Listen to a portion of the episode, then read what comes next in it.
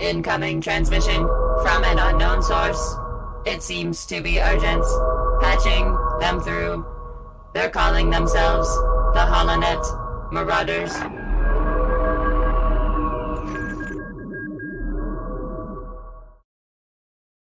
Hey, everybody. Welcome back to the Holonet Marauders podcast.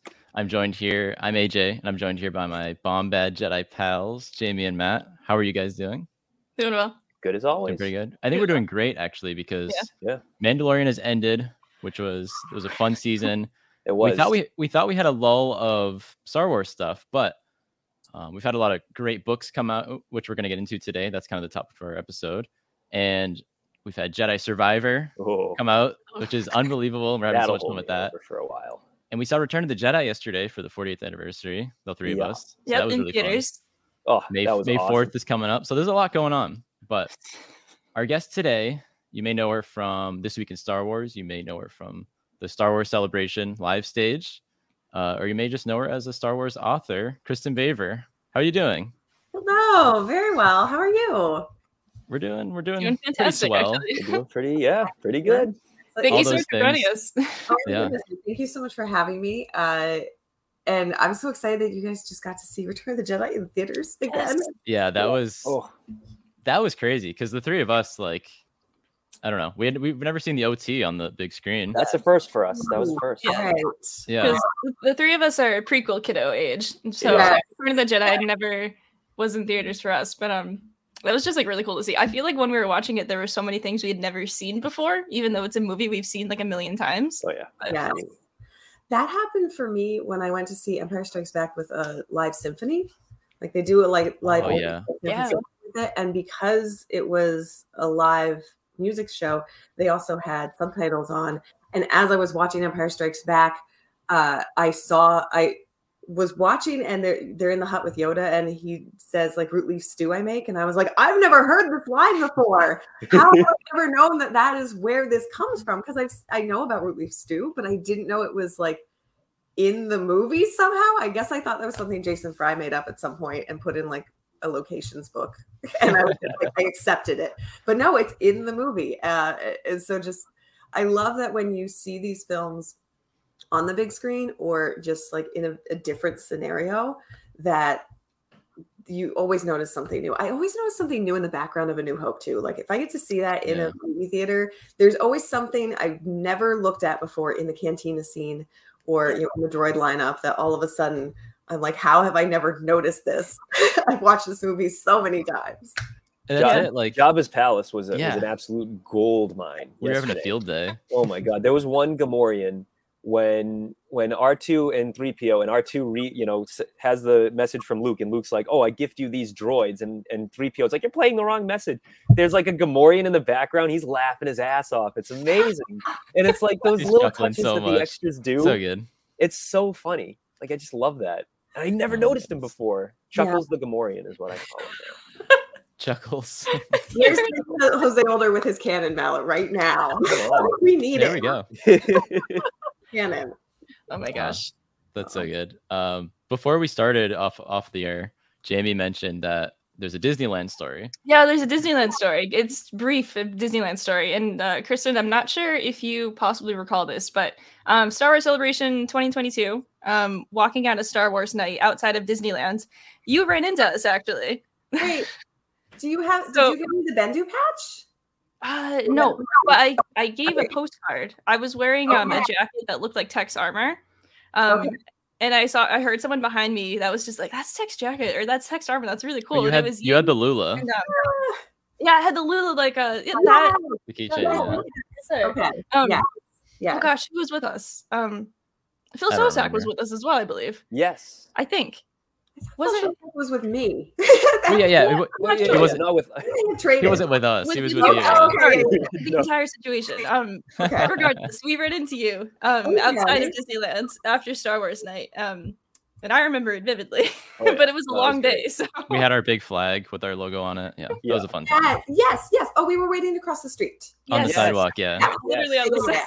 Okay. No, I remember. So that night I had like two moments like that. That moment and uh, there was another moment where I was walking near Galaxy's Edge and somebody stopped me and gave me this really cool Bendu patch. And I cannot remember her name right now to save my life. But it was funny because I went to Star Wars night with Phil Szostak and our good friend Lucas Seastrom, who's also a, a Lucas filmer uh, and a wonderful writer and historian. And we went and we like circled Galaxy's Edge, and then we were like, we should go ride Splash Mountain right now. There's no line. And then we went over there and did that. Uh, so that was why we didn't run into as many people because we were off riding Splash Mountain for probably the last time. Uh, and yeah. the the indie ride because that's always a, a favorite. Oh, we love Yeah. indie Yeah. ride. yeah, no, but nice to see you all again. Yeah. Yeah, yeah. but yeah, that was I don't know. To go off celebration, like I love the vibe of celebration. we didn't get to go to London this year, but Yeah. it's so fun to get people give out stuff like the the patch you got there and stuff like that. Like I love that so much. Um, the swag that everyone makes like there's there's the cool stuff that is the official stuff you know in the store or uh you, we always have some some giveaways at the live stage like we had a really great um sticker this year that was ackbar and it was uh you know it, it's a trap of some sort uh I, th- I think it was it's a trap but it was like on a mind the gap symbol Uh, yeah, I saw a picture of that. oh, that's really good. Yes, and like there's t-shirts and there's always there's always cool stuff that that's like the official capacity giveaway stuff or you know things you can purchase. And then there's like the amazing swag that everybody who comes to the convention brings. And I always think those things are my favorite because they're so creative and you know they don't worry about you know is this the is this the official logo for this is this what the model of this creature looks like? You know it's just it's pure fun and joy and you know such a, a nice expression of how much everybody loves star wars. And Yeah. so I, I love when i get the chance to actually you know trade some some swag. Although last time i think in anaheim actually maybe i gave you these patches if i had them on me still i had some like vintage Star Wars fan club patches that I had just like found a big box of, and I was like, well, when people give me swag, I will have something to give them at least because I didn't awesome. anything, but I was like, this is cool. I hope this is cool, and people were really happy about it. So yeah. uh, it was just it was nice to to be able to feel like you know when when somebody's so generous and, and wants to to give you something like that it's like i always want to have something to to give in return because otherwise it feels like odd like oh thank you for the gift but Yeah, yeah and i mean it's, it's, it's fun to trade. it's Yeah. a freely given it, it's not intended for you know somebody to uh to always have like a transactional trade-off but but it's nice when you can yeah. Oh, of just course. the designs and like those patches that people trade and then they like form a, a Voltron Yeah, patch. the- like uh, it's like oh collect like all like five or six of them Uh, it's i have like a few just like random like ones that like i'm never going to complete the set because i never found everybody um but yeah our, our first celebration we ended up doing um i learned about the swag trading like right before we went and this was for like Mhm. chicago and so i like panicked and i bought 50 postcards in the lobby of my office building in boston that literally just said greetings from boston Wow. um, that works. and and it worked. And I just great. like signed like that back. I was like, oh, I signed and it was, at the time it was just AJB Holonet Marauders didn't exist yet. So I was like, oh, from Jen the Jedi and Boston Kylo, and I was like, these are my, this is my swag. And so for Anaheim, I commissioned a friend to draw our logo, who drew our logo. Also, she like made our like droid like on vacation because she's in Anaheim. Um, and I was really looking forward to making a London one as well, but didn't happen. So next Yeah. time. awesome. You know, I hope you guys get to go to Japan. I hope I get to go to Japan. Uh, I hope we're all there together because I'm really excited about just you know getting to experience celebration in a different location is always really cool because it's accessible then to so many more people that maybe didn't get to go to the last one Mm. you know or if you skip the last one you know now hopefully you're able to to come to the next one uh, but it, i just also love celebration. Uh, my first celebration was actually orlando in 2017 and i was not working at starwars.com full time yet but i was a freelancer so i was there you know working but really just kind of like meeting the whole team for the first time and seeing celebration from that perspective for the first time was really fascinating. Um, and i just remember like falling so much more deeply in love with with star wars at celebration which is funny to say because it's like i loved it already but sometimes uh, you know i grew up in pennsylvania in like a, a pretty small area and I had a couple friends who liked Star Wars too, but it can feel a little bit like when you're not surrounded by other Star Wars fans, it can feel a little bit like, oh, this is just something that I like, but you know, maybe not everyone likes it. That's okay, you know. And you have kind of your little group of of people who love it, uh, you know, as much as you do, who you can talk about things and get excited for things. And hopefully, they're, you know, I have friends who in Pennsylvania who are reading the same books that I am, so that we can talk about it. And you know, then to go into celebration and see just how massive the love for it is and how many people Yeah. love it, um, you know, is really just kind of staggering that first time, especially if you're coming from a place where you feel like you know people love it because Star Wars has never gone away. But if you don't have that one to one interaction, talking to other people who love it, and that just you know feeling of we're all part of the same community, um, you know, there's just nothing like it. Yeah. It's, it's definitely you walk into celebration and you just look around and you go, these are my people. This You is know, home. and you just yeah. boom, Yes. and just settle right in for three or four days. You're just Yes.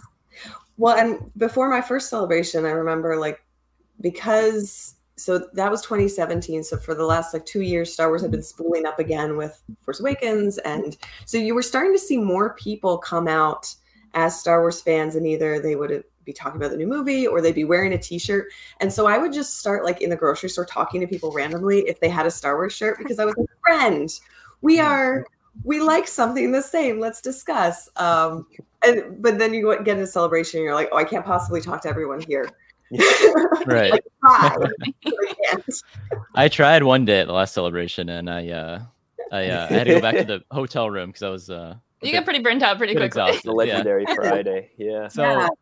to go off celebration while we're on the topic, I had a question for you about like Mhm. what is it like being at the heart of, of the Star Wars galaxy on the Star Wars live stage? I know you did a lot of those. We watched you um on the live stream from here, uh, interviewing a bunch of different people that whole weekend. But like, what is that like interviewing legendary guests like on that stage? yeah i had to start keeping a list on day two because there were so many of them that i was like i was starting to forget as i was trying to kind of like retell to to my friends like oh my god this day's been amazing i got to talk to this person this person this person and then i was like oh no i forgot someone really essential and so i was just like i was keeping a, a list on my phone and just like taking the the note cards that we had up on stage like back in a little pile. So you know because when you're when you're in kind of the heat of that much excitement and just like the craziness of a live production you don't really get to to sit back and reflect on it until the end of the day.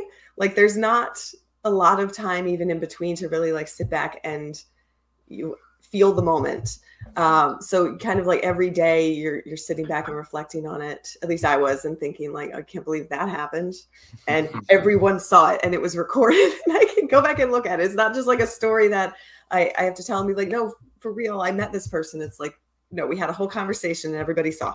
Uh, but it's so bizarre and surreal i think to be at at the heart of it to answer your question. Um you know i had not done the live stage fully in anaheim because i was working on a lot of editorial. And so just tr- to try to be in panels but also on the live stage i need to clone myself. So you know in anaheim i was i did some things with the, the live program and i went out and did a couple of like packages. Um, but i was doing a lot of you know running around the convention center covering panels at the time. So i wasn't able to participate as fully. So this was the first year for me that i was able to to just be there constantly for the four days um, you know and and do those interviews on the stage. And there's just for me like one of the greatest joys of my job is getting to talk to the the amazingly talented creators who are making the new star wars uh, and getting to ask them questions just about their process and their favorite thing. And uh, you know one thing i love to talk to people about when they first come into star wars is find out how they got introduced to Star Wars in the first place. You know, now they're working on it, but what was their entry point as a fan, or you know, who showed it to them as a child, or maybe they missed the boat on it entirely until adulthood, and that's okay too. You know, I just I love hearing those stories and just talking to people about being a part of it because I think everybody now that Lucasfilm has been around for over 50 years, almost everybody who walks in was a fan first, and now they get to play in that sandbox, and so it's just a, a really just lovely feeling to to get to to sit in that moment with those creators and talk to them about that. Um, but also especially like with the live stage because you know we have the we have the the benefit and the joy of getting to do those types of interviews you know throughout the year for various reasons you know as mandalorian's coming out you know we get to sit down and talk to pedro and john and dave and rick and katie. And then you know when you have the live stage situation it's totally different i think because even though a lot of those folks are you know actors or directors or producers you know they've been in front of huge crowds it, it's it's a little overwhelming i think for some of them to come out on the live stage and just be completely enveloped 360 like there's that catwalk and then there's the the area around the forge where we were sitting and it was just people as far as the eye could see out like fanning out from that Yeah. uh, and I think it was Tony Gilroy who actually said, you know, that it was kind of overwhelming because as a writer, you know, showrunner, behind the scenes person, you know, you don't normally see that element of, you know, just the crush of people who are so excited about the thing that you made and just that pure joy energy kind of rippling off of them. Um, so that was really just wonderful. Uh, but yeah, I, I don't know if I'm answering your question or if I'm just going on and on No, and you- gushing. It's good to hear the emotions of it is what I wanted Yeah, to hear. And I mean, you, it's- you nailed it. You're giving us emotions, that's for sure. And uh, Okay, It's just- right. it's just something I had to ask because you know we are watching that all weekend and you could see the crowd and we've been in it you know at Anaheim and Chicago when we've gone like we've been in that crowd and uh, seeing Mm. Hayden Christensen and Ewan McGregor come We out were in Anaheim like we got goosebumps Yeah. oh my goodness. Yeah. it's like being at a rock concert or something like it's it's so cool Yeah, when Ewan came out this time to uh, to to thank everybody, That was great. um, I didn't have to be up there, so I took that moment to like sneak out the side door and just stand at like the edge of the crowd to kind of experience it from that side, from that Yeah. point of view, uh, for a moment. And yeah, it's just it's really amazing to see what what happens i guess at celebration that's totally unscripted and you know unexpected and i think the live stage is also really amazing for that because you know you have the panels and you get the schedule and sometimes you get kind of a rough rundown of who might be on the panels or you can kind of you can guess based on you know if the description says hey we're going to talk about the mandalorian you can bet that john and dave will be there you know? Yeah. But with the live stage it's like every single time one you know one of the me or christina or anthony carboni would would pop out on stage it would be like you've no idea who we're about to bring up. Mhm. um and so i just love love the the surprise element of it too. Yeah exactly It, it always it always baffles me just like how well you guys this is sorry this is a little compliment for you guys but it always baffles me how well like the live stage like is always ran.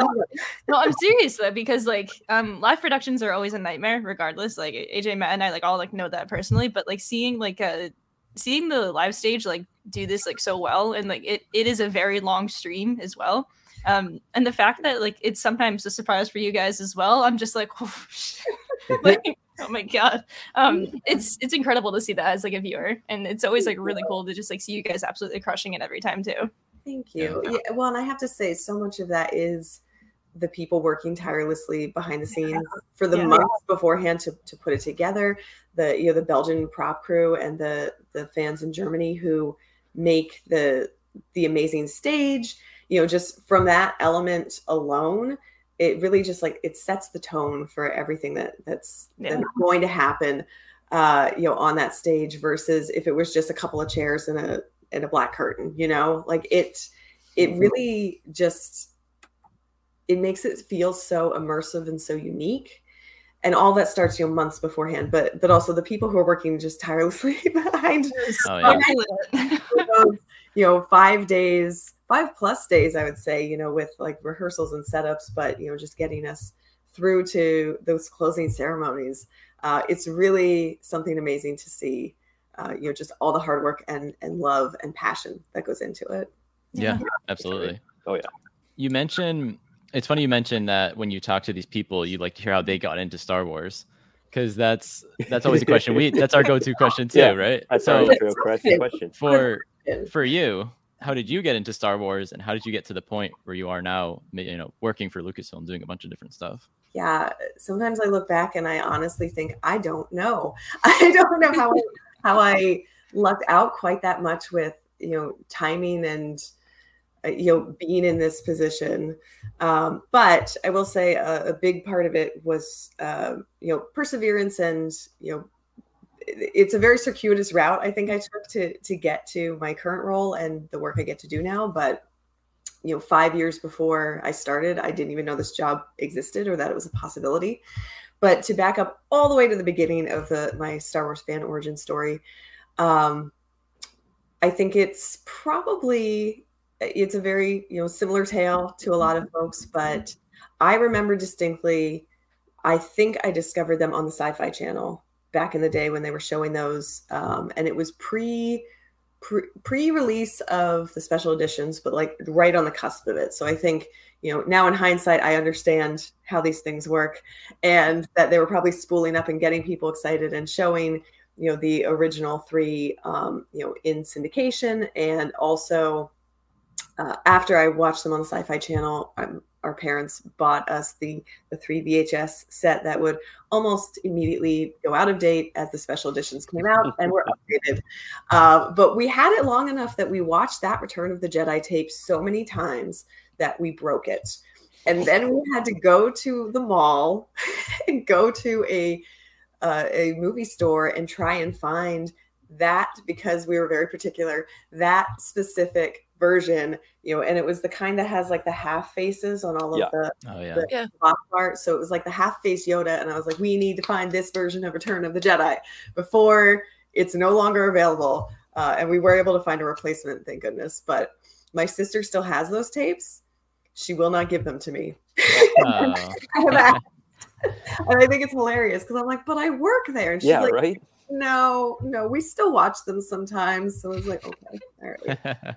Uh, but yeah, so it was like a very, what was really interesting to me, I think, being a kid discovering it that way, was that when I first discovered it, watching it, it felt very much like I had just discovered something, even though the movies had been out point of order for like 20 years at that point. But I didn't know because, you know, you're a kid and it's new to you. So you think it must be brand new to the whole world. And I remember trying to tell my parents about it, and they were like, "Yeah, we know. like we've seen this." And I was like, "But this is really good." And they were like, mm, "Yeah, we thought you would probably get into this at some point."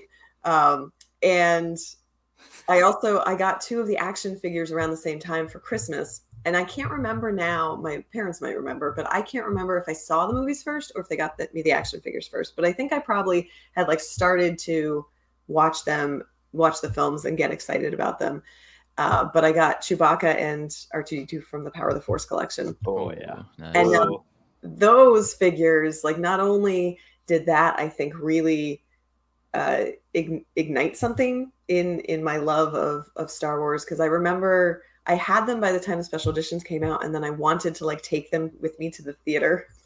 But my mom was like, "No, you're gonna lose them. Don't do that." so I didn't get to take them with me. But I, it's it started this whole like collector mentality for me uh you know as a kid. I had never been a big collector of other you know fandoms or items. You know i had like a smattering of a lot of different toys but with this one in particular because i you you have such a connection to those different characters and their stories and you you you want to have that you know version of it that you can hold in your hand and display on your shelf or put on your desk or you know play with. And so it really ignited and touched off this whole spark of you know i remember us going to all these different toy stores and trying to find the c3po in that line and failing miserably for months and like asking people who worked at the store when do you get your shipments? Can we come in on a tuesday? You know if you get one like how early do you open? When can we get this? How you know how can we find this toy and you know just like the thrill of the hunt in that was was so much fun and it was something that you know my family you know did together on the weekends um and you know now sometimes when i'm buying the black series and i think this is a very expensive habit that started very early on you know and then i think like oh maybe maybe i shouldn't have bought all of these star wars figures over the years but no i'm, I'm really glad i have them and i keep buying it. Yeah. Sculpts keep getting better you know like uh no no shade to the power of the force line because i love it. I still have all of mine. But you know technology has improved. They now scan you know the everybody and the the pieces and you know can can do the 3d modeling in, by computer. And also just in the last few years when they started doing that um photo real Yeah. Oh yeah. Oh, i was just like game changer now i was like i need to buy everything And so, for reference, here's a Power of the Force figure, one of my favorites. yes. Buff Vader. Buff where Vader. I they, love Darth Vader. I love they him. just take take the head off of He-Man and put put Vader on it and yeah, call it a day. I think the cape kind of comes off on that one. oh yeah, the cape is hard plastic The and you just kind of plastic, but it comes off, and then yank it I off. like, when do you need this? When is Yeah. Vader ever just walking around like that? Look know. at this. Look at he looks naked now. He does, right? You're like, that "It's look- looks wrong." odd. And I'm sure they did it for manufacturing reasons at the time or for playability. Because you know, I do remember he couldn't sit in vehicles unless you took that cape off. Because is true. Oh, there it is. Yeah, Yeah, this Yeah. thing is like hard, like hard plastic. So yeah, I miss the thrill of the hunt. I know everything's mostly Yes. getting in getting in a queue online and trying to buy something, panicking. All the new but- stuff. Yeah. Yeah. yeah pre-pandemic um we mentioned him earlier but my friend phil szostak who who many people who are listening know as well um pre-pandemic he and i would occasionally go to our local target and try and find things in the wild because he's also Oh, a big yeah. collector hard to and that was so much fun although i do remember distinctly once um, we went to target and he saw the padme in black series first and there was only one. And so then and he got to take it home and i was like Wow. oh this is this is the problem with going out hunting with another person who wants the same things that you do because now like there's is there going to be a fist fight in the target? No. But you know it's like oh no we have to find some like rule of who gets to have it. It's the person who saw it first. Like that's fair. That's Yeah. fair and phil is also uh, the best at recognizing when pre-orders are coming up and either reminding me or frequently he'll just be like I pre-ordered you one of these because I know you're gonna want it, and I was like, "Thank you for looking out." So I, he deserved that Padme first because he's he's paid me back in spades now, making sure that I get all those pre-orders uh, that I need online.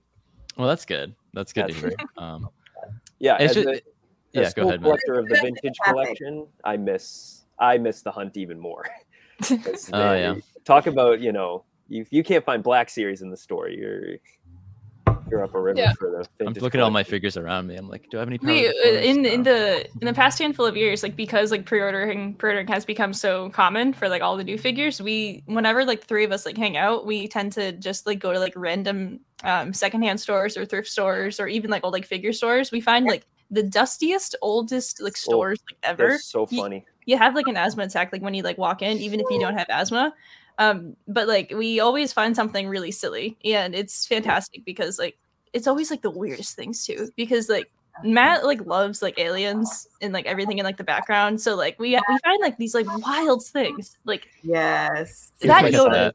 took That matt Yoda. like a full like year to like This haggle with the guy to buy. they were charging it's- fifty dollars for it, and I didn't want to pay fifty, so I just waited. and I wa- bartered. wanted, I wanted to be known this this yoda looks like crap in person Oh, it, it like he looks awful if you think he looks bad now, look at him. He's- He's he's my bad. son, and I love him. okay. Oh, we there we go. Those are that we love. it's a good one Yes, this is Yeah. perfect. I mean, but yeah I'm- so I'm not gonna say one of these looks more screen accurate than the other.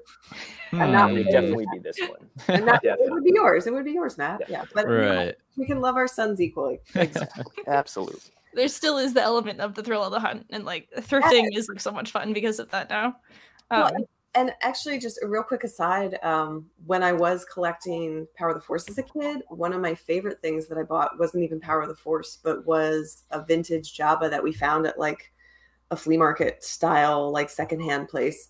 Um, and I remember when I bought it because I thought I didn't even know this existed. This is amazing. And you know, of course, kids for 20 years had been playing with this thing, but it was new to me, and it was you know pre It's new to the being able to scour the internet and really you know understand everything that was out there and what the value was. So i don't remember how much we paid for it but then that touched off a secondary hunt because now i had a thing i didn't know existed and i needed a salacious crumb to go with it. And so we were just constantly trying to find little Kowakian monkey lizard switch from Uh, go with this Jabba the Hutt. But it's still one of my favorite action figures because just the sculpt is beautiful and the it has like three piece mobility where you the tail moves and the whole body kind of rides and it's it's, it's a beauty. We're looking. so we're currently looking for the uh, Phantom Menace Jabba that uh, eats slime.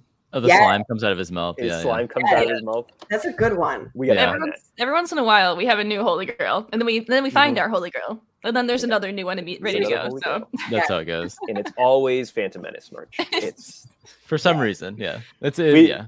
there That's the was whole a thing.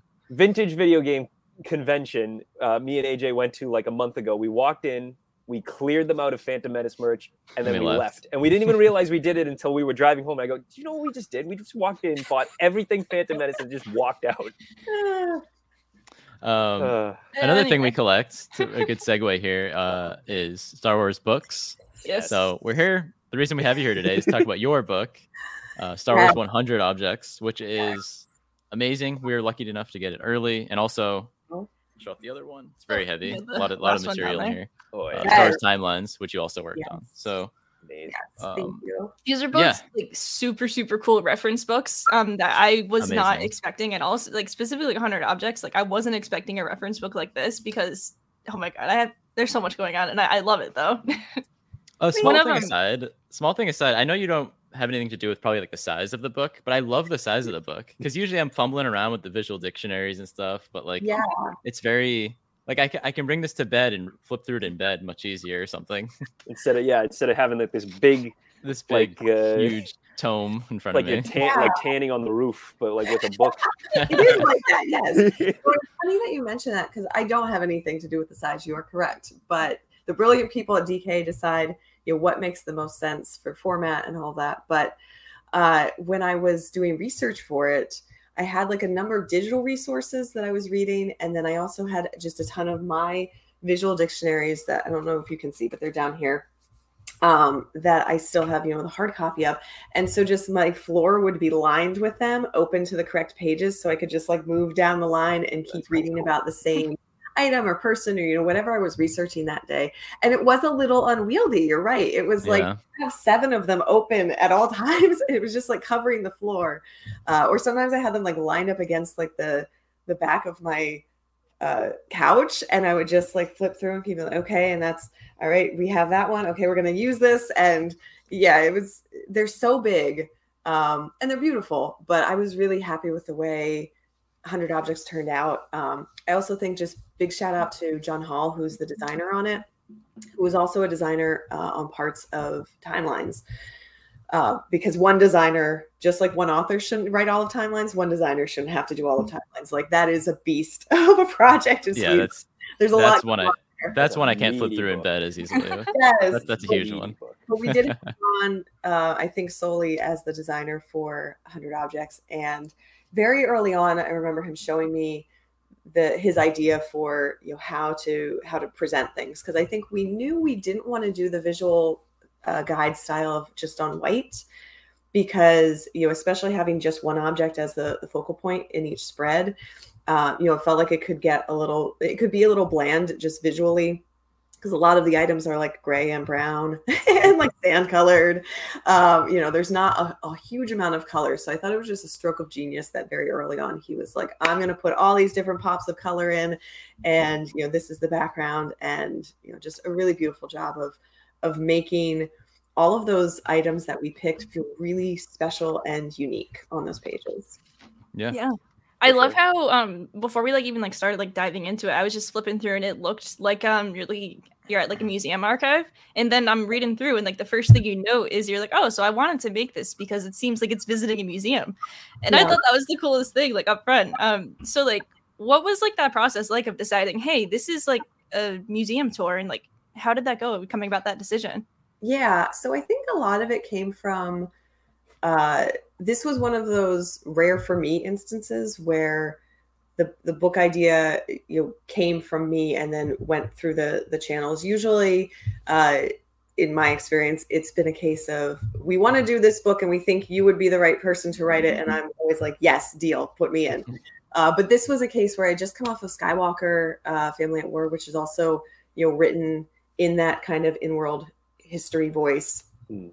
And I just I loved that exploration of trying to figure out, you know, how would how would somebody describe the Skywalker family and everything they've done, uh, you know, with with some authority, but also, you know, as a biographer, and coupled with the fact that I've been to a number of Star Wars exhibits in real life, and just know how important it is to be able to be up close and personal with some of those you know items and costumes. Like the last one i think i went to was star wars identities. I don't know if you guys had a chance to go to that as it was touring. Uh, but it was a really fascinating exhibit that both showcased all of the costumes and some of the props. Not all of the costumes a lot of the costumes some of the props. And really you know told the story of how different characters um, you know their their journey and evolution and you know the different identities that we see explored throughout Star Wars. And I just I loved that I love that exhibit so much. I believe in that in that exhibit they have one room where you go in and it's just Padme's funeral. And so it's the gown from the funeral scene laid out, you know, with with everything and then it's just like this beautiful room that you just stand in and it's just so awe-inspiring. So having had that experience being just a kid who loved museums and an adult who has planned entire vacations around museums.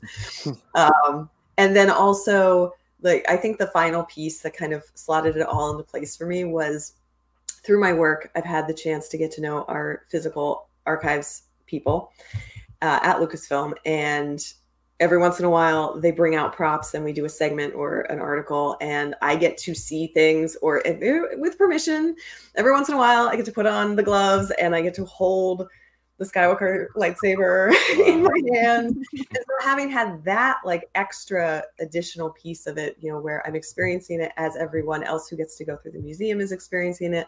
And then i'm experiencing this like weird behind the scenes moment that almost no one gets to do. And i recognize that and so i thought like how can we bring these two things together in in a way that you know if you don't if you can't hold this this object in your hands can we explore a way that you know this would be almost like a museum guide to an exhibit that you know unfortunately i would love to go to this museum exhibit but if you can't go to it you know what would the guide look like? And if you were in this museum exhibit you know what would the stories be that would be next to on the plaques next to all of these items? Because these are items of note and of value and they have their own story to tell but when you glance at them you may not know that story. Yeah i just think it's such a genius idea to have a star wars uh like in universe ga- uh in universe museum as i was saying like in in in a book. Like i was reading through it. I was did the same as jamie where i i read through all of it and um, went through all of it and then i went back to the beginning which is a weird way to read it i was like oh she did want it to feel like a museum. Um, and I know, I think this was Jamie's question we had on our list, but like, what was, what's one of your favorite museums um, you've been to, in, like real life museum? in our world. What's Yeah. one of your in the favorite real world. yeah it's hard because i feel like in every country i have a favorite which is weird maybe I think Yeah, That's pretty cool. yeah yeah i think my favorite uh in in the states is uh, the air and space museum in the smithsonian Ooh, yeah. yes. Mhm. it's one i went to a lot as a kid because we lived like three hours away so we would frequently go on vacation and go down to dc and you know go to the museums but that was the one that uh, you know i feel like is so transformative both because i'm a, a, a i was a kid who loved sci-fi and you know space and all of that which i think a lot of kids identify with. But also because well this is a full circle moment i didn't even intend but in 1997 they had an exhibit of star wars items and i got to go see it twice. And so like just that as an entry point of being a person who loves museums. But now the thing that i also love watching is in the museum. Uh, you know probably it didn't click for me until right this moment but that probably was like the the first kernel of what would become this idea many years later. Um, Yeah. because that experience was really amazing. And i just remember like hovering around yoda in the in his you know little shielded you know case Mm. um, because I couldn't believe that I was like standing in front of Yoda. Um, and you're just like that magic and awe, which never really goes away because we actually have a Yoda in, uh, for a long time, he was in the uh, in the lobby of uh, Industrial Light and Magic in a case. And I remember my first day at on the job, they gave us a tour, and I was like that kid again, just like hovering around the Yoda, being like, "What is here?" You know. And then, of course, in my mind, I'm like, "You're a professional adult who's a job here now. Don't be weird."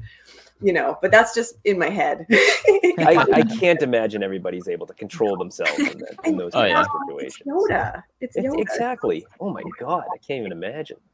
Yeah, but I just real quickly, just in terms of museums, I think every place I visited, um, and I've had the chance, uh, luckily, to do some traveling, you know, pre-pandemic especially, and like there's always a really amazing museum. I think in every you know, city or you know country that I I visited. Um, you know, like London, uh, I love going to the Victoria and Albert um, Museum. Um, and of course, you know the British Museum. You got to go see the Rosetta Stone. If you go to London, it's like the must. you got to go see. It's quite it's quite small uh, co- comparatively to what you might expect. Uh, with Paris, you would think it would be the Louvre, but it's not. It's the uh, I'm going to mispronounce it probably, so sorry to anyone who knows French, but it's the Musée uh, d'Orsay, and it's like in an old train station, and Oh, they have a cool. ton of Van Van Goghs, and it's just uh, it's a really fantastic collection. So I just I I love museums, and I love yeah. taking that that excitement and passion and taking my love of Star Wars and like glomming them together in one idea. And that's Yeah. what this is. Yeah. That's yeah, perfect. that. This is the creation. So If, I um, did. Yeah. Go ahead, Jimmy. I was gonna say to flip that now. Um, so back back in Star Wars, excuse me. Back in um back in Star Wars thoughts. Uh, if you were to place this collection some Mhm. in some museum in the galaxy, where would you place it? Like what planet or Ooh. what city wow. uh, would you place it? Yeah. Uh, I would definitely put it on Coruscant. Yes. It makes sense. Um, yeah. And especially now having seen Andor and Luthen's Gallery, I feel like this belongs even more in Star Wars than I initially had intended when I thought of the idea. Um, but yeah, I would I would put it in Coruscant, but it wouldn't be a shop where you could buy things. It would actually be like free and open to the public. It would be like the Smithsonian of Star Wars. There you go. That'd be so cool if they had That's something like that. But yeah, Yes. what was right near the the peak that you can touch because I feel like that whole area is like very uh, educational space, maybe. Oh yeah, the the park uh, Umat. So I would want to Yeah. put it right there if I, if we're Oh. like getting that nitty gritty in terms of like where am I putting this building? and then they can have they can have the droids come up to you and yell at you. You know, oh, don't touch. Yes. So it's, yes. it's perfect. They already just have the like- droids They there. already have security. Like, poor Dr. Pershing? um, when you were coming up with the book, like what was what was one item you had on your list that had to be in this? Like, what was the number one item that was like maybe there was a few of them that you were like, oh, these have to be in here. Yeah, I think the first five or ten were actually really easy to come up with because they felt like if we don't put this in the book, what are we even doing? kind of Yeah. you know, like Skywalker saber, number one. Um, Darth Vader's helmet, but I was very particular with that one where I, I said like because we're treating it like these things are real, we also need to uh, have the helmet all melty and crazy from Force Awakens. Um, but which is funny because then I completely ignored the fact that it turns to dust in Rise of Skywalker. But I was like, it's fine, it's okay. Like we don't have to get that nitty gritty. But in my mind, I do want it to be like bent and twisted and, and crazy and, and post Return the Jedi at least. Um, what else did we have that is absolutely on the list? Some of them, it wasn't an item. It was actually like something from this person. Like I knew I wanted something from Yoda, but I didn't know what I wanted because I also didn't want 100 objects to be 50 lightsabers and 50 other lo- objects Yeah. so you know we we tried to be really careful with the the process of choosing things so that you know when you looked at it as a whole there's a, a couple lightsabers for sure but it wasn't you know heavily weighted to any one type of object or heavily weighted to any one era or character like i think anakin gets three items and he's probably he probably has the most of any individual because it's anakin Mm. Yeah. darth vader you know he, he gets he gets some extras Yeah, Understandable. makes sense. yeah yeah but for for other characters it was like okay you know what do we want that's emblematic of this character but also you know something that isn't going to say, eh, you know, this book is 50% lightsabers Yeah. and other things. So we have that lightsaber book already. So Exactly. Yeah. Oh, yeah. true. Yeah. Yeah. We don't we don't need to reinvent the wheel here. There is a lightsaber book if you want only lightsabers. Um, you know, this one we were very choosy then, like dark sabers in there, Ahsoka's lightsabers. Um, and some of those were items too that I just thought A, they have a great story, but B, you know, Ahsoka's lightsabers, just the fact that we have a physical prop that I can use in Yeah. this book is amazing. Yeah. Um, you kind of have to put in it in at that point. you do, to- yeah. So I think that was one of like the the top ones too, and that's probably very early on where I decided I have to be careful about how many lightsabers Mm-hmm. and helmets I'm putting in here because it's very easy to fill the whole book with just those you know kind of iconic looks. Yeah. Yeah. I think you had a great balance of different things. Now that I you think so, mention it, I didn't. Oddly enough, I didn't think of that as I'm going through it. Like, oh, there's a lot of lightsabers, a lot of helmets. Or I didn't coming up with that idea to make this book. That makes sense. That would be like, oh, we don't want th- these are these are the great things in Star Wars, but we want other things. Like you have Cliegg Lars's chair. Yes. Yeah. I think you you have the Neimoidian chair in there too. I. Yes. So there's a Oh good my there's a good selection of chairs. So what's Good funny job. about that is uh, Like one of the the things that I did in preparation for this book was I had the chance to go up to Skywalker Ranch and talk to the arch- archivist there too, Leila French, and she kind of led me on this tour of some of the items that they had just to kind of wrap my head around what's possible as we were making the list. And she has such a collection of chairs. So then this became the thing where like five of my items on my first 100 list were chairs. And then I started to realize it's too many chairs actually. So we had to start, you know, picking and choosing. Uh, like one of the ones that didn't make it was a handmaiden's chair. It's very beautiful. It has, you know, some some uh, flower stitching in it that I hadn't really noticed before from on screen.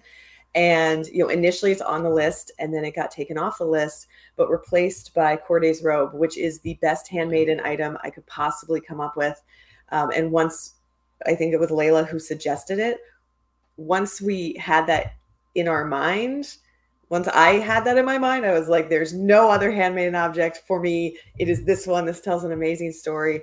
Um, and also, it reminded me of something that you really would see in a museum that is so you know breathtaking and tells a story even before you get to the plaque you know you see it from across the room and you have to know what is why is that dress burned like that Mhm. and you know it's the kind of thing if i saw across the room i would rush over and immediately read that and ignore everything else in my path just to find out what that story was And Yeah. you mentioned story, and I actually have to run uh, real Yes, quick. i'm sorry matt No, no, no, no worries. I'm going to the airport. I'm going to Disney World. you go i, know yeah you're going to can't disney complain. it's I can't complain. Um, but I do want to ask, Mhm. uh, what is your favorite story from each era from the book? I'm gonna have to refer to the text hang on my goodness The Uh, i know What's like i literally have That to page literally up because blew my it's eyebrows off. I absolutely love the sacred Jedi texts. Those are like my favorite. you know what i do love the the jedi texts from first order era and that was also an interesting one because we were trying to figure out where to place it because it technically could be pre-republic era Right. Yeah. but we didn't want to get that deep in the weeds because we also we were cognizant that somebody coming to this book in our galaxy might think hey i discovered that in the last jedi so that's the the era where i'll find it. So we kind of went with more discovery order of where things are versus chronological necessarily. Um in the republic era i'm gonna say it's actually for me oh my goodness no it's like choosing my my favorites. The Like, favorites are always a tough. darlings that yeah, it's it's you know Cordé's robe we're gonna go Cordé's robe There we go. I love it. uh imperial era it's actually the stormy doll i love that one so much Oh Yes. yeah. and i That is a good have one. that it's it's peeking out from here oh, I see him. Oh, I see him. He's There he is, hiding yeah. back there. Yeah. Oh, yeah. Behind the um High Republic. yes from from batuu but also i thought just like what a nice way to balance out there's you know it's it's a war it's star wars there's a lot of weapons there's a lot of um, instruments of war and this is just something that's so uh, innocent in all of that and i think really explores another aspect of the storytelling uh, that was really fun to do. And then new republic era's really tough but i'm actually going to go with the the uh, gaffi stick. I know that's not what it says in the book. It's it actually says uh the other form of the word that I do not feel confident in pronouncing. Uh, but the best part of that for me was the discovery of I put it on the list. I wanted to include it. And then Book of Boba Fett came out. And I saw that story and I was like, this is Amazing. amazing. Yeah, this right. is you know, I was I couldn't take notes fast enough to tell that part of the story with something that I just thought, oh, this is cool and it's representative of this group. Um, you know, and and I think at that point we had we yeah we had definitely seen them in Mandalorian season two and seen them like cleaning the teeth of their banthas with it. So I was like, that's a fun little story. Yeah. And then your book of Boba Fett comes out, and I was like, I'm gonna need another spread. And then everybody was so like, much more. for Yeah. this. Yeah, because I was like, this story just got a lot more intense and interesting. And let's uh, give Kristin an entire page of this. Here. here. yes, oh yeah. Let's Oh just, yeah. let's just keep Yeah. going. Well, and I think uh, Grievous's mask was also another late edition. That when we added it, I was like, I'm gonna need two pages. I'm sorry. I, there's a lot going on with him, and you know, there's and I really wanted to incorporate that statue that gives you an idea Yeah. of what he his organic physical form looked like. right. um, you know but that was just a really interesting exercise in uh, with a printed book there's also you know page count and uh, there's some wiggle room but uh, you know we had to be careful we didn't do two spreads for everything because this thing would have been you know enormous Yeah. Right. Yeah. Um, Matt, do you have to head out? Is Yeah, your Star Tours shuttle here? The the taxi it is is. downstairs beeping. Uh, but yeah, oh my gosh no, No. go i don't want you to be late no, Have no fun on worries. Batuu. Thank you. Yeah, I will for sure. Have a blue milk Yes. for me. I will Yes. post you all. Uh, thank you so much for coming on. have one It was Yeah, great talking to you. So it was so definitely have to nice do it again. Talking to you Uh, have a good one, everybody. Bye. See you, Matt. See you, Matt. Bye. All right, there he goes. Uh, we're still here talking about the book. So you mentioned bu- uh, items that didn't make the cut. I don't know how much you're allowed to really talk about, but like, um, what were what were some of your favorite items that didn't make the cut? that did not Yeah, Yeah. Um and how like I guess to go off of that, like what, how did it come up to be 100 items? Just because that's like that that number kind of just makes sense, or Yeah. uh, So so that was just the initial pitch. Um that was just the idea. I I think it's catchy. Um Yeah. there also there is a, a real book uh, a, a real book. This is a real book, but there there is another you know book or other books um, not related to the series, like 100, 100 objects from history. I can't remember the title right now, uh, but like there there's other books that I've seen that you know have like hundred objects, and I thought, oh, that that's a, a nice round number. Yeah. Um, and of course, at different points when we were making the list, I was both. uh, Well, no, I was cursing myself for picking that number because either it was really difficult to to find like the last ten or twenty because you know you start thinking of things that are too duplicative of something else you already have, or uh, you know you start to think of things and you look on the list and they're actually higher on the list and you just have them twice, like things like that happen, or you know conversely at some point we got to the point where then we had 120 because like once you do start get rolling on um, you know some of these different weird pockets of items that you don't that, that don't spring to mind initially like the um, Wookiee clarion horn that was one that uh, i think we discovered through the archives that it existed and uh, then you know of course oh my, I, my cat wants to come. Did you hear him? yeah. I heard something. Yeah, He had some input on a- the- rare on the appearance on this podcast. That's okay. uh, he's he frequently likes to just yell towards the end of things. Like he'll be completely silent, and then the last ten minutes, he's like, "Excuse me." You know, That's fair. Time to yeah, it's you know, cats. Cat's gonna cat. Um, I completely lost my train of thought. what I was saying now. I know because you find the one thing and then it it uh, spreads into like ten Well, other yeah. things as it yeah so it's like oh i hadn't thought about that and then i started looking at like the visual encyclopedia and the comprehensive visual dictionary and just looking at some of these like tiny items that we hadn't fully explored in you know, with uh with text necessarily but that i knew existed or you know, we had great photography of them already so we didn't have to reinvent the wheel there. And so it was it, it's funny you know just like the different times with the creation of this book where it'd be like the first 20 is so easy i could write that list in my sleep and then it gets a little bit harder and then it gets really really hard towards 100 and then you start getting some traction again and then we have 125 objects and i'm like well this book isn't called 125 objects it's called 100 so we got some things. And you know just making those choices. And sometimes it was you know the the imagery or you know what's available to us to to explore on the design front uh, you know what works well there. Um, and you know so that could be a factor in whether or not something made the cut. Um, we had some really rollicking conversations about droid sentience that were amazing uh, in our story meetings you know with me and the editor Alastair Dougall and uh, John Hall the designer.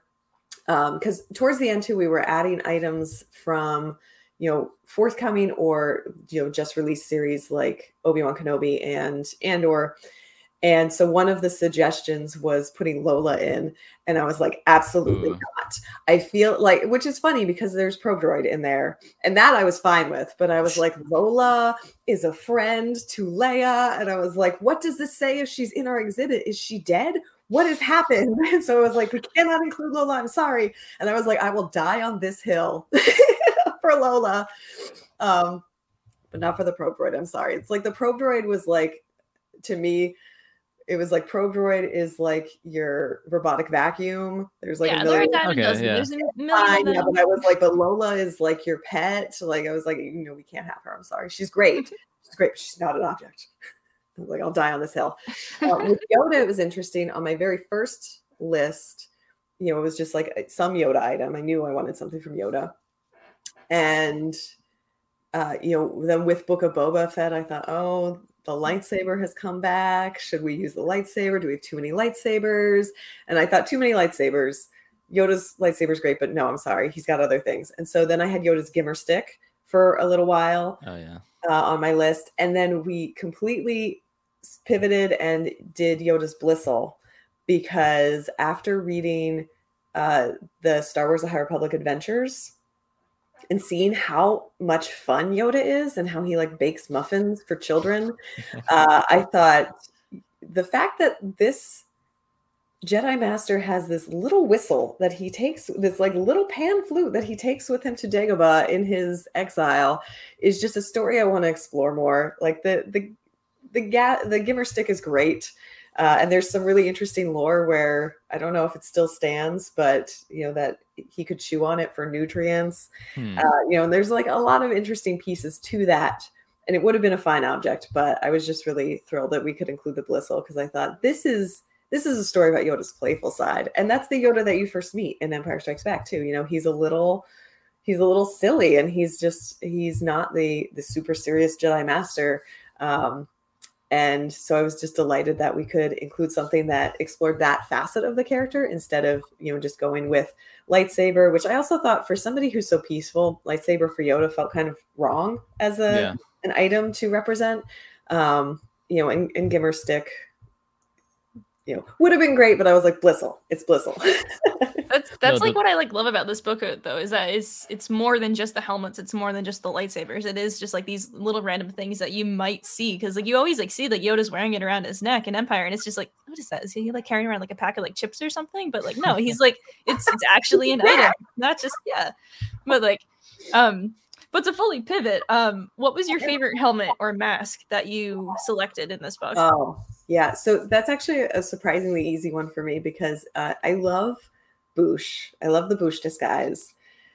I have said for years, and I still haven't done it. If I if I did a cosplay where I created armor, I know it's so it's hard to do. Like it's one of the most difficult ones because I've talked to people like the 501st about it, and they're like, "Why are you choosing the thing that is difficult to, to get out of the gate with?" But I was like, I just love it the most, um, and I I love the story that has unfolded, especially in recent years, where you know it's such a, a to me like an iconic look um, and just such a great moment where Leia, you know, pulls it off, and it's you know you get to see who's actually saving Han Solo, and so I, I love all of those elements about it. I love that it's a, a, a representative of Leia, but also that now it has this whole other story where we have a comic on Boushh, and we also have you know that uh, Forces of Destiny short where you see her trying, you know, getting the armor uh, before she goes over to um, before she goes over to Tatooine. And also we have,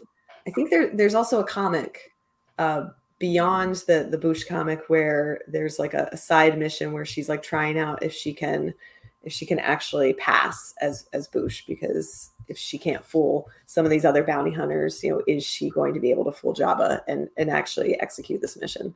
So I just love that there's so much lore now around it too. But I would have picked it anyway because it is my favorite, and I just love the look of it. And I could have I could have talked enough to to fill that page just based yeah. on that. That's a great choice. Um, which uh which item in the museum do you think would be under the toughest security or the tightest Ooh. security? Yeah. Yeah. Uh, I think probably one of the Sith objects because that just feels right for like somebody mm. to come in there and and steal it and do something nefarious with it. Um, yeah, so I'm gonna say the Sith lightsabers probably because I feel like okay, somebody yeah. with really bad intentions is on their way to to break in and, and steal those. Like those those belong in a vault. They and do, yeah. Yes, it belongs in a museum. Yeah, um, and they easier to steal because you just like smash and grab, and you can you know just put them in your put them in your cloak and leave. Versus like, can you imagine trying to get the bas relief out with like three of your friends past security? Like, we can do this. So heavy, it's enormous. um, well, one of the one of my favorite things I learned from the book was that uh, Max Rebo's um, he has his little drawer for snacks, like in, in his instrument. So what what was one of you probably have a lot, but what was something you didn't really know going into researching that you learned that was just like a great little fact like that? So I gotta say, I am so delighted that you loved that particular oh, piece oh, of the amazing story because that was actually one of the the great privileges of doing this book was there's so much lore about so many of these items already and we pulled from all of that but then occasionally i would add something and that is one of the things i added because i just thought oh, max nice. deserves a little snack drawer I, he's hungry all the time. Like the lore is that he's constantly eating but he's also up there playing for hours at a time. How is he going to do both? He's got a snack drawer. He like exactly he deserves it. He deserves that snack drawer. And so there were occasional moments where we got to add to to the story in really fun ways. Um, the one that's most personal for me is actually in the the Wookiee Clarion Horn. Uh, I'm going to go back ways, but in 2020, when we were doing this week in Star Wars from home, uh, I was visiting uh, my some of my friends and family in Pennsylvania for a couple months. So the the corner of the living room I was in changed for a couple of weeks, and I was in a new location. Uh, you know, getting near the holidays, and so I borrowed my friend's dog to be on our Life Day episode, and we wrapped him in a red robe, and I dressed up as Leia, and uh, his name is Porter. And you know, we we did this whole little little bit at the beginning of the show, and he he was he's since passed, but he's this massive. He was this massive doodle that was like 95 pounds, but thought he was a lap dog. So every time I would go to her house, he would sit on my lap and I would be like crushed under the, the weight of him but in like a really delightful way, you know, yeah. because he he really just thought he was still like a small puppy, I guess, and that this was fine. Um, but he was like the kind of dog that when he greeted you, like if he was too excited, he could put his paws on your shoulders and just like be above you. So like very Wookiee like. So when we got to the clarion horn, um, I had asked some questions of Lucasfilm and Story Group to try to ascertain if maybe you know there was some lore that I wasn't aware of, uh, but I really wanted to kind of set in a little bit more specificity with that item, uh, you know, with the the pattern on it, and there's like a little Wookiee like face that you can see. Uh, and we ended up not being too specific with who that Wookiee face is, but they did allow me to name the Wookiee tribe that this came from. And so I took Porter's name and I made it very Star Wars, and it's got like five extra R's now in it. Um, but the Porter tribe is named for for that dog, and so that was just a lovely moment for me to to really put something that is personally meaningful to me and to to build into the Star Wars lore, which is just an opportunity I never fathomed I would have in my entire life. Uh, and now I've gotten to do it, uh, you know, a couple of times, especially with this book, uh, when we had places where we were dealing with something that was more obscure and there just wasn't lore around it. And so we had the opportunity to add to it um, which i don't think i've ever like giggled quite as loud to an email as when they when i got that message that said you know oh we're not going to name it and it doesn't have a name. So what? Does kristin want to name it? And i was like does kristin want to name it? Yeah she sure does. Oh, I didn't. that's That's, so fantastic. That's such a cool detail. I love when people add little details that are, especially when it's something um, very special like that into Star Wars. Like we've talked with um, Landry Walker, who wrote the Sidon Ithano uh, Crimson Corsair stuff. yeah He's kind of added some of that stuff in his um, pre Force Awakens books and stuff. Um, I th- we think we've talked to Adam Christopher, and he's done something similar. So like, Yeah. I just think My, I just my think that's favorite- so cool. my favorite one from his is like he named um a collection of Sith artifacts after his uh, publisher or his editor as well. So E. Schaefer. Right. yeah um or E- Eschafer. And then recently someone for us locally created like a, a bunch of Sith relics, but his his name is actually like Eric Schaefer. Um so it's someone totally different, but also E. Schaefer, the Eschafer. Um so they've had this like little connection now because he created these Sith artifacts and like Adam wrote the story and so like it's been very cool. And I hope that they get to cross paths officially one day. But um I love that stuff. yeah, that's really cool, guys. Yeah. I am I'm a big fan of Adam Christopher's uh, for for so many reasons, but uh, you know especially because of that book and uh, you know I, I love that story, but also on a personal note, uh, that droid KB68, and Really? I, I love her. I love Oh her yeah, so K- KB. Yeah. Oh my yeah, gosh. I, I, I knew he would. He asked me about it before he did it, and but I didn't know what role the droid had, so I expected it to be like quite small. Wow. And then she's like a complete badass, Yeah. yeah.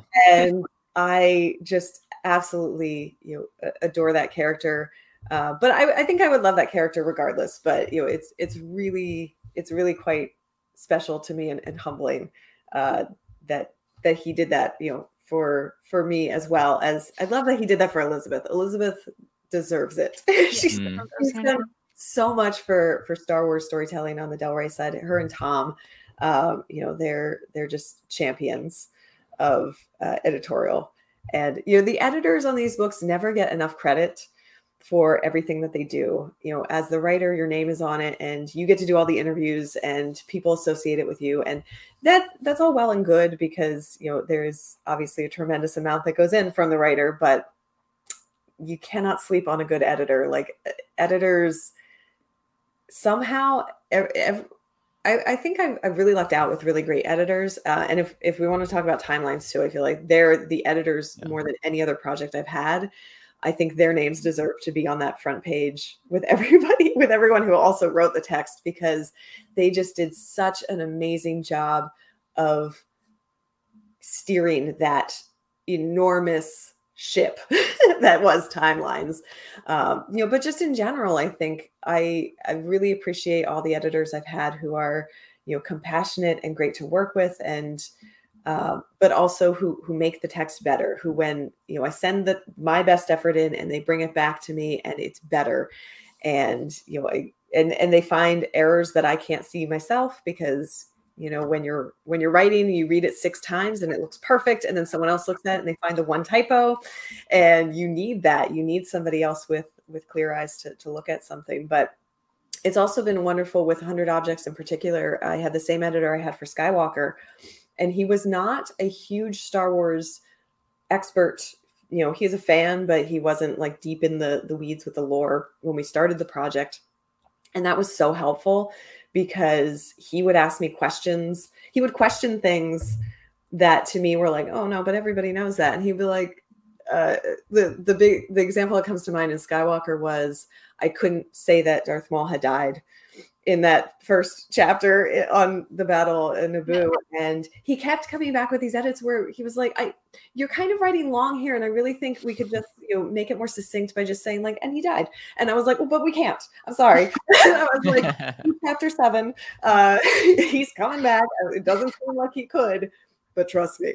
So we have these like great conversations, uh, you know, like that where I I love seeing it through that lens and getting that kind of feedback where it's like, oh yeah, this this isn't just obvious to everyone, uh, because not everyone has seen all of these movies, read all of these books, you know, watched all of the series. So having kind of that voice coming in and learning it for the first time was really helpful because it also told me that what we were doing worked well if this was one of your early entry points. And that was what I always wanted, especially with that book, in terms of not making it something where you feel like you have to have done any homework. But if you come into it cold, I'm going to spoil a lot of things about the saga. I'm sorry. but you shouldn't feel you're lost or left behind at any point it should still give you all of the the information that you need to understand this story yeah, yeah. and that's a lot of that's good with a lot of star wars material where you can kind of go in whether it's a show comic you know any any sort of medium you can go in and if you're new to the fandom or new to the new to the thing you're gonna you know you're gonna feel kind of welcome and not too overwhelmed usually so yeah i mean i think this is a very cool people for I hate to say like casual fans, but like it's like going to a museum. I mean, I yeah, go to a museum about you know something and I have no idea what it's about, but I want to learn about that. So yeah, cool. my goal with being a, a Star Wars author now has always been I want to write a book that when I was a kid first discovering Star Wars and falling in love with it, that I would have wanted to pick up and be immersed in. And, you know, I think so far I've done that in terms of for me personally when I finish a book I think no this is something that little Kristin would have loved. She would have asked for it for her birthday or Christmas and she would have devoured it. Um, and I can definitely see that I think happening with young fans and just all fans, fans of all ages, but you know, with timelines in particular. It's the kind of thing that I loved trivia. I wanted to know everything about everything in Star Wars. Uh, you know, when I first fell in love with it, and timelines delivers i think in yeah. spades on oh you want to know everything here it is so I, I, think that one of one of my like last questions just to kind of like wrap it up with it is like how does it feel really to be one of the ones to write all of to essentially like curate and write this lore that other future creators will be referencing terrifying sometimes uh no it's it was a it was a little daunting for sure going into it. Uh, and I think part of that was because when we first talked about the project, it it seemed simpler than it was. You know, in my mind, I thought, yeah, you know, you order all of the books. We know where all the all of the books fall on the timeline already. Then you get into the the weeds of the details of what happens in those books, and that's the timeline, easy peasy. And then, of course, you start doing the research and really realizing how many things interconnect and how many things are happening simultaneously. And even just in the course of a single battle, uh, it's not as simple as saying this is the order of events. It's looking at okay there's something happening in the stars and there's something happening on the ground and there's something happening below ground too and then sometimes these two things come back together. And how do we represent that visually to make it clear that this is what's happening and that it's not just and also i think in terms of visual design of course i'm a writer not a designer but I imagine a, an entire book of just one straight line would be a little boring over time. So, you know, I thought it was really masterful the way that they represented those things and they you know invited us as the writers to deliver off poorly drawn representations of what we thought each of those pages should look like uh, especially when it came to like a battle page um, you know, they asked us to kind of draw out what you roughly think it should be. And I was like, I, I don't know. I hope this is right. Does this make sense? Um, because everything else we were working on was really like spreadsheet based. So there was just like a grid of information that they then had to incorporate into the design. but with, with timelines, there's so much stuff in there. And how did you guys kind of all work together to get all the, the history of the galaxy in there? And uh, yeah. as you just kind of said, you guys don't miss a beat with anything. Like you even have Hera and Kanan kiss was one of the things, and like that's it's such a special thing, but it's such a small thing compared to yeah. Yeah, so I think that was Amy Richau put that one in. Um, I, I, I think that yeah no I, I, think that credit goes to her. Um, so again, I guess I, I just have to hand it back to the editors on this one because even though you know there's five authors on it and you know we did work together on things um, as opposed to like when I was working on the year by year update a couple years ago uh, somebody had asked me like, "Oh, was it like to work with Pablo Hidalgo?" And I was like, "I do work with Pablo other on other things, but I didn't work with him on this because his part of the job was done years before I started on it. And you know, so I really was just kind of like picking up the baton and running with it on that one. But this one, of course, you know, all five of us are working in concert and working at the same time, and uh, you know, dividing and conquering this amazing and enormous timeline.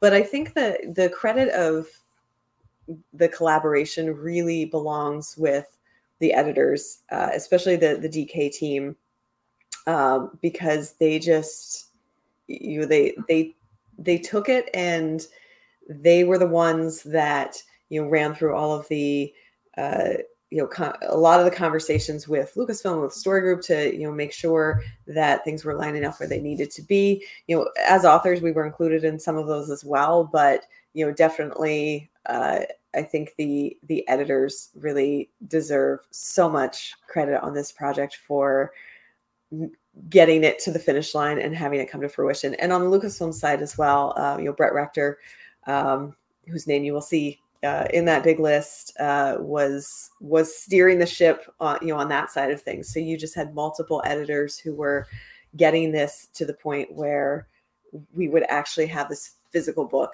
Um, so yeah, I think all of the credit for for us w- getting to work together in and for working goes to to that team for sure for to the editors. Yes. Thank you. Thank you. Thank you. Yeah. Like, seriously, it's it's incredible. Like I I am obsessed with both of these projects and um yes, just all of that. Um so thank you, Kristin. Thank you so much for joining us today. Um uh my last and final question is um who is your favorite Glup Shitto? It's a great, I it's a love great this question. question. I It's a great question. Oh, it's so hard. Uh, all right, I'm gonna name somebody and you tell me if they count. All right. Does Sy Snootles count as a glove? Yes. Oh yeah. Yeah. Oh my god, no, Of it's course not. it does. Let's tie forever. I, I am obsessed with the that little like meme right now of just opening like a fridge and she's just like singing. So yeah. yeah. Someone sent that to me the other day, but they were in a microwave, and I was like, all right, yeah, right? I love it. I feel like the Max Rebo band is having a moment, and I am 100% here for it. Uh, Perfect. yes, Um, yeah, no, and uh, Sy, Sy is more my favorite Glup Shitto now than before, um, because, and I, it's like the one thing I can talk about with this project so far. But uh, I had the chance to write a story from a certain point of view, Return of the Jedi, which is coming Oh right. uh, Yes. this year. And uh, on my, you know, we we did get to to choose our choose our fighter, and so and I had the hardest time picking because I love so many characters in Return of the Jedi, and I'm a huge Ackbar fan, and I love Mon Mothma, and you know, there's so many people who are in so many characters who are in that movie to choose from, but Sy Snootles won and she won out and i'm just i'm so glad she did because i, I was, was so pleased to spend so much more time with her and exploring uh, this this part of her story Yes, I'm looking forward to it. Like I'm I, very I love yeah. any additional content on that. So, um, so yes, thank you again. Um, for anyone, for our listeners and viewers who might not be following you, have no idea who you are. Um, where can they find you on social media? yes uh, if they're new to this uh, they can absolutely find me on twitter and instagram uh, at kristin baver um, on y- on the bookshelves hopefully in your local library but as well as uh, you know in your local bookstore uh, with a number of titles now which is insane to me it's so many that when i try and list them out in my instagram bio it yells at me that i have used too many characters which is a crazy problem to have no. um, I never thought I would have that problem, but here we are, uh, and it's it, it's such a a privilege and a bizarre place to live. Um, so yes, on Twitter, on Instagram at Kristin Baver, and every Thursday on This Week in Star Wars on StarWars.com and the Star Wars YouTube channel, and regularly contributing to StarWars.com editorial as well as Star Wars Insider. Yes. Yes. Um, thank you, Kristin. Um, thank you so much. And so we can find everything for Holonet Marauders um, on Twitter at Holonet Marauder, Instagram at Holonet Marauders. And yeah, we'll see you guys next time in the Holonet Marauders podcast. Go check out these books.